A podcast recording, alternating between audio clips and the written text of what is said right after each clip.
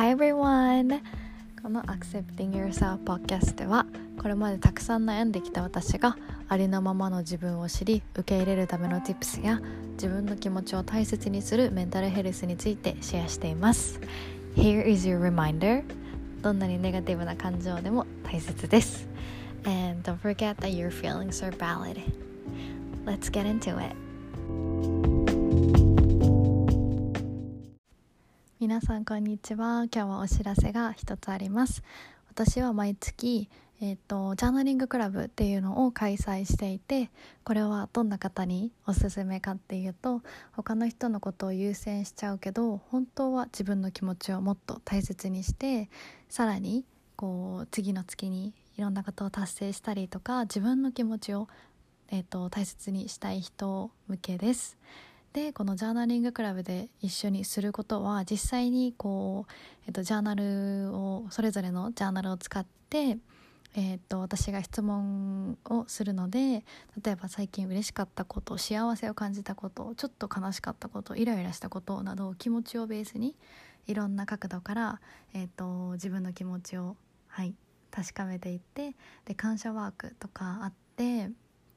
で実際に自分がジャーナルに書いたことを言える範囲で気持ちをシェアしてこうそれぞれどんな月を過ごしたかっていうのを、えっと、シェアしていっています。でまた次の月にやってみたいことっていうのをちょっと考える時間もあってで最後にライフデザインっていうところで毎月テーマは変わるんですけど私がえっと、その月に学んだことであったりとかこれシェアしたいなみんなにしてほしいなとかもっとこれを知ってたら生きるのが楽になったりとかこう新たな挑戦をできたりとかこういろんなテーマで話していくので是非こうもっとありのままの自分の気持ちを素直に受け入れたい人であったりとかあとジャーナリングで、えっと、自分の1日じゃなかった月に1回月その月を振り返ってさらに翌月、えっと、自分らしい月にしたいっていう方はぜひぜひ参加してみてください。参加方法は私のインスタグラムのダイレクトメッセージからでもいいですしと Google フォームを用意しているのでそちらから参加をしていただきたいなって思います。ご参加お待ちしております。Hello everyone, thank you so much for listening this podcast and welcome and welcome back to this podcast. 皆さんこんにちは。今日はどんな日を過ごしていますか？私は今このポッドキャストを収録してるのが土曜日でちょっと曇りでなんかちょっと今日は寒くてなんかどんよりとした曇りな日なんですけどなんか久しぶりにこうなんだろう自分の時間ができたので、えっと、グループコーチングに参加できてすごいこう今の自分の韓国から帰ってきてちょっと今忙しくて周りが。でなんかこうちょっと全然自分と向き合えてなかったのでこのグループコーチングに参加して自分の今の気持ちを話せてっていうそういうことをすることができた時間があって私はすごい良かったなって思ってでえっとそうですねやっぱりなんか自分と向き合う時間がないとうんなんかこうすで常に焦ってたりとか、えー、このまま今の私の状況としては韓国から帰ってきてなんかこれからどうしようかなとかなんか最近こううんゴールがちょっとなくなったというかどこに向かおうかなって分からなくなったりとかとかあと忙しかったりするのでこうただただ毎日が過ぎていくだけでこうなんか充実こうしてないなって思ってっていうのでこうやっぱり自分の時間ジャーナリングであったりとかこうグループコーチングに参加して自分の気持ちを話してこうコーチに聞いてもらってでいろんな角度から質問をしてもらってあ自分ってこういうことをやっぱりこう求めていたんだとかこれからやってみたいことを挑戦してみたいことを自分の言葉で、えーと、言ってそれを聞くっていうのでなんかあやっぱりこうしたいんだなって再確認できた時間があったので今すごく幸せでで今日はちょっと,、えーと、その4月に韓国に行ってたっていうのでちょっと皆さんにそこからたくさんこうお伝えしたいことがあってなんかこうシリーズに分けようかなとかちょっとずつ話していこうかなと思ったんですけどなんかいろいろ考えすぎてなんかポッドキャスト撮れてなかったんですけど今日はちょっと思い切って、えーと、韓国で学んだことを、えーとお伝えしたいなって思います。でタイトルは「少しの勇気が大きな自信へとつながる」タイトルです。でえっ、ー、とこの私が何で韓国に行ったかっていうと19日間韓国に滞在したんですけど一つはパートナーに会うためでもう一つが、えーと、理想の私のライフスタイルが、えーと、こう自由にいろんな場所に行きながら自分のタイミングでいろんな場所に行きながら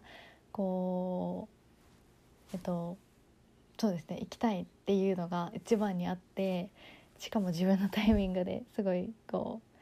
本当に理想的な生き方がそれなのでこう実際に今回韓国に行ってみて、えーと、理想の生き方であるこういろんな場所にとらわれない自由な生き方っていうのをやってみたくって今回韓国に行ってきました。ででも行く前のね私はえっ、ー、と韓国にこれまで2回行ったことはあったんですけどそれもえっ、ー、と1回目は妹と一緒に行って、えっと、2回目は自分一人で行ったんですけどそれもなんか5日間とか4日間とかだった気がして初めてこんな長期で海外海外じゃない韓国に一人で行くっていうのでえなんか現地で何しようかなとかあとは一人で観光とか韓国ご飯を食べる文化がこう結構誰かと一緒に食べる文化なのでなんかこう一人でご飯食べてて大丈夫かなとか目線とか他の人からの目線とかであと注文する時にできるかなとか本当にすごいちっちゃい、えっと、心配なんですけどそういうのがあったりとか、えっと、あとはなんかこう19日間も滞在してなんか申し訳ないとかなんかうんこれまで海外に長期滞在してた時は、えっと、留学だったので初めて、えっと、20日間約20日間こうやってこうただ観光というか楽しむだけの旅っていうのは初めてでなんかなんかこう罪悪感というか申し訳なさみたいなのとかなんかお金もこうやっぱりホテル代とかエアビを今回借りたんですけどやっぱりエアビも、ね、19日間とか結構高いのでそれもなんか「えお金大丈夫かな?」とかうん、留学でもないのにこんなに滞在していいのかなとかもう本当にたくさん不安があってでなんならもうなんか行く直前とかも本当にお腹痛くってもう何もできなかった時もあってなんかそう考える私結構なんかこう考えすぎると体に反応が出るのでなんかこうストレスとかその韓国に行く前までにいろんなことを済ませなきゃとか思ったりしてそれがストレスになってお腹が痛くなったりとかしてもう本当になんか行きたいって思ったのはいいけどなんかいざこう準備をしてるとこうなんだろうなんかうまくいかないこととかえーと、こうあんまりなんだろうプランを立てずに行こうと。なんかあんまりプラン立てるの好きじゃなくってなんかこうこれもしなきゃあれもしなきゃっていうのが嫌でなんか全然プラン立てずに行こうとしたらパートナーにもうちょっとなんかプラン立ててじゃないと心配になるからとか言われてえー、めんどくさとか思ったりとかしてちょっとそんなのもあったりしていろいろこうなんかなんだろう本当に行っていいのかなとかこの行ってみたいって思ったけどでもお金とかやっぱりなんかその行ってからの不安とかいろいろ本当にあってでなんかこんないいのかなって挑戦していいのかなとか言って自分だけ楽しんでいいのかなとかって思ったんですけどなんか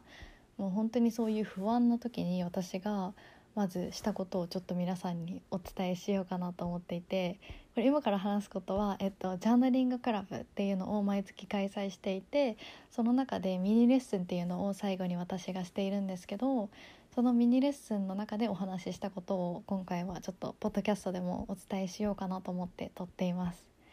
でまず、えっと、私が挑戦したいけど一歩踏み出せなかったことに時にしたこととしてまずコーチに相談しましたでコーチに相談したこの内容はこうさっき言った不安とかなんかお金の心配とかもすごくあったのでそれについて話したらそのコーチは、えーと、いろんなアドバイスとかこう本当になんかどういう時間を過ごしたいとかいろいろ質問してくれたんですけどでも一番はこうお金は返ってくるけど今の時間は返ってこないっていうところで私がこう今韓国に行ける自由な時間っていうのと今たくさんではないけどすでにこうお金を持っていて、えっと、自分が使える範囲でこうお金を持っているいてこう韓国に行けるお金があるので時間とお金があるんだったらこう挑戦してみてもいいししかもこうお金はねこう後から稼ぐことはできるけど今の時間は返ってこないっていうところでやっぱりこう今の自由な時期にこう自分がやりたいと思ったことにお金を出すのはすごくいい経験だなっていうことを教えてくれました。であとはもう次にやったことがジャーナルに素直な気持ちを書いてみるっていうことをしました。ね、たくさん私がさっき言ったこう不安を感じていてでそれを実際こう頭の中だけで考えてるとこうやっぱり不安にしかこうフォーカスがいかないしなんか逆なんだろうこう頭の中だけで考えてるいるとなんかなんとなく漠然とした不安みたいな感じでえっとクリアにどれとどれがどれどんなことが不安でどんなことができなかったらなんか悲しくなるとか不安になるとかって分かってないことが多いかなと思っていてでもジャーナルにこうなんだろう具体的にこういうことが不安とか例えばレストランとかうんご飯屋さんで一人で注文してご飯食べれるかなとかあとは一人でこう地下鉄に乗っていろんな場所に行けるかなとかっていうのを実際にこうジャーナルに書いてみることであ私ってこれが不安だったんだとかこう地図とかわからないから日本でも迷うのに海外で迷ったらどうしようとかあとは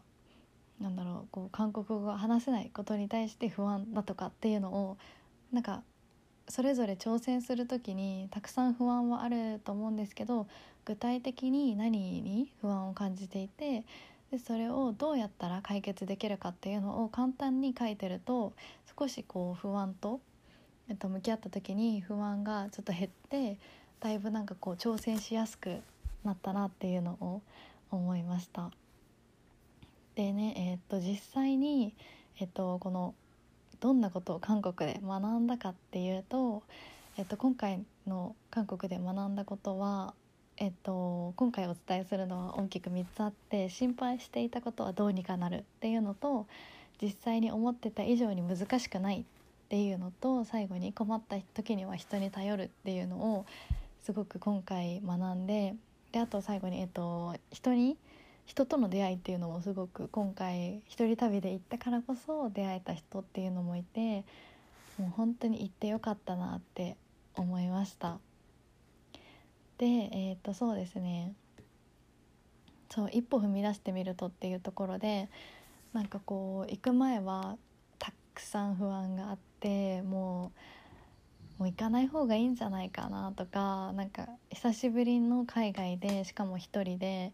で前はえっ、ー、とこうなんだろう。うん一度不安障害って診断されてでその時はそれが2021年だったのでその時はもう私海外に一人で行けないんじゃないかって思ったぐらいこう突然なんか不安になったりとかこう一度は電車でこうパニック障害みたいな感じになったことがあるのですごくそれが不安だったんですけどでも実際にこう、ね、自分の気持ちと向き合ってみていざこう一歩踏み出してみるとなんか挑戦する前にあれこれ心配していたけど実際に現地でこう時間を過ごしてみたらどうにかなることばかりで例えば私が心配していたこう一人でご飯食べるっていうこともなんか一人だからこそこうおばさんがなんか心配して店員さんが心配してくれてこうやって食べるんだよとかなんかこう注文する時も韓国語ほぼわからないのでなんかパパゴっていう翻訳機を使ってこれくださいとかっていうのをやってたら「え日本から来たの?」って言って話しかけてくれたりとかすごく本当に優しい人に出会えたりとかあとは本当に何だろう自信がついたのがすごくあってえっとさっきも言った通り一人でできるかなとか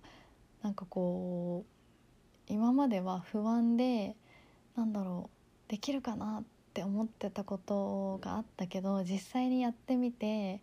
こうしかも大丈夫じゃんって実際現地に行ってみたらできたことばかりだったのでなんかこう自分に自信がついてこれからもいろんな場所に行けると思ったしこの経験ができたからこそこう次の海外への挑戦とかもできるなって思ってはいもうなんかねやっぱり何か挑戦する前とかどこか新しい場所に行く前ってすごくすごく緊張すると思うんですね。何かあったらどうしようとかこんな不安があるとかたくさんあると思うんですけどやっぱりこうなんだろう人に頼ることであったりとか、うん、あとはね自分が持ってる不安に不安をクリアにしてどうやって対処していったらいいかなっていうのを事前事前に考えておくことってあったりとかあとはこう自分がこれから挑戦してみたいなって思うことに対してこうお金の不安とかもあるけど、えっと、もし今時間があってこうある程度の使えるお金があるんだとしたらもしかしたら自分はえっとなんだろうな今時間があることに感謝してうんこう将来の自分のためにこうちょっと挑戦させてあげてみようかなっていうのもいいかなって思うしあとはこう気持ちをね受け止めてくれる人に話すであったりとか、えっと、あとはこれももう一つポイントになるかなと思ったんですけど理想の状態になっている自分はどんな決断をするかをイメージしてみるっていうのも、えっと、いいなと思ってこれは行く前に不安と向き合う時にしたんですけど私の理想の状態がこう自由な自分の好きなタイミングで、えーと、どこからでも働けていろんな場所に行くっていうのが私の理想なのでそれを叶えてる自分はもちろん韓国に行きたいと思ったら行ってるよねっていうので今回挑戦してみてやっぱりこうこれがなきゃ挑戦できないとかこれを達成したら挑戦できるとかっていうのもありだとは思うんですけどなんかそれだとずっとこうなんか理想を追いかけてる状態になってなんか全然自分を挑戦させてあげられなかった挑戦することをあまり許してなかったなって思ってで今回確かにこう結構貯金も使ったし、えー、時間も使ったけどでもやっぱりなんかあやっぱ行ってよかったなって思えたのでこう、ね、挑戦する時に確かにこう気持ちが不安でどうしようかなやらない方がいいかなとかも思うかもしれないんですけどもしね何かこう時間とか健康的な体とかもねこのポッドキャストを聞いてる方はあると思うので、うん、そうじゃなくてもなんかこうこれから挑戦してみたいなって思える時が来たらまずそう思えてる自分に感謝をできる感謝するといいなと思っててやっぱりこう私が一番悲し悲しかった時というか不安障害ってこう診断された時って本当に体力もなくってなんかこう海外に行きたいとかっていう気持ちさえもなかったんですけどなんか今こう,、えーとこうだいぶだいぶというかもう前みたいにこう自由に行動できるようになって自分にもこうだんだんと自信がついてきてその今のタイミングだからこそ行きたいって思えたのでなんかこう心と体の健康があって時間もあってこうあとなんだっけ使えるお金がある方は是非ちょっとでも自分にこう挑戦していいんだよっていう許可を与えてくれたらさらに自信がつくかなって思います。はい。またね人人との出会いっていうお話は次のポッドキャストでしたいなって思うんですけどもうね何か今このポッドキャストを聞いてる方で何か挑戦したいけど不安っていう方でなんかこうもし周りに相談したいなって思える人がいなかったら全然私がね何かこうサポートできることがあったら是非したいので自分に、えっと、こう許可を与えるっていうのを是非意識してみてなんか、うん、日々を過ごしてもらいたいなって思います。はいそれでは聞いてくださって本当にありがとうございます。Thank you so much for listening to this podcast and I'll see you soon. Bye.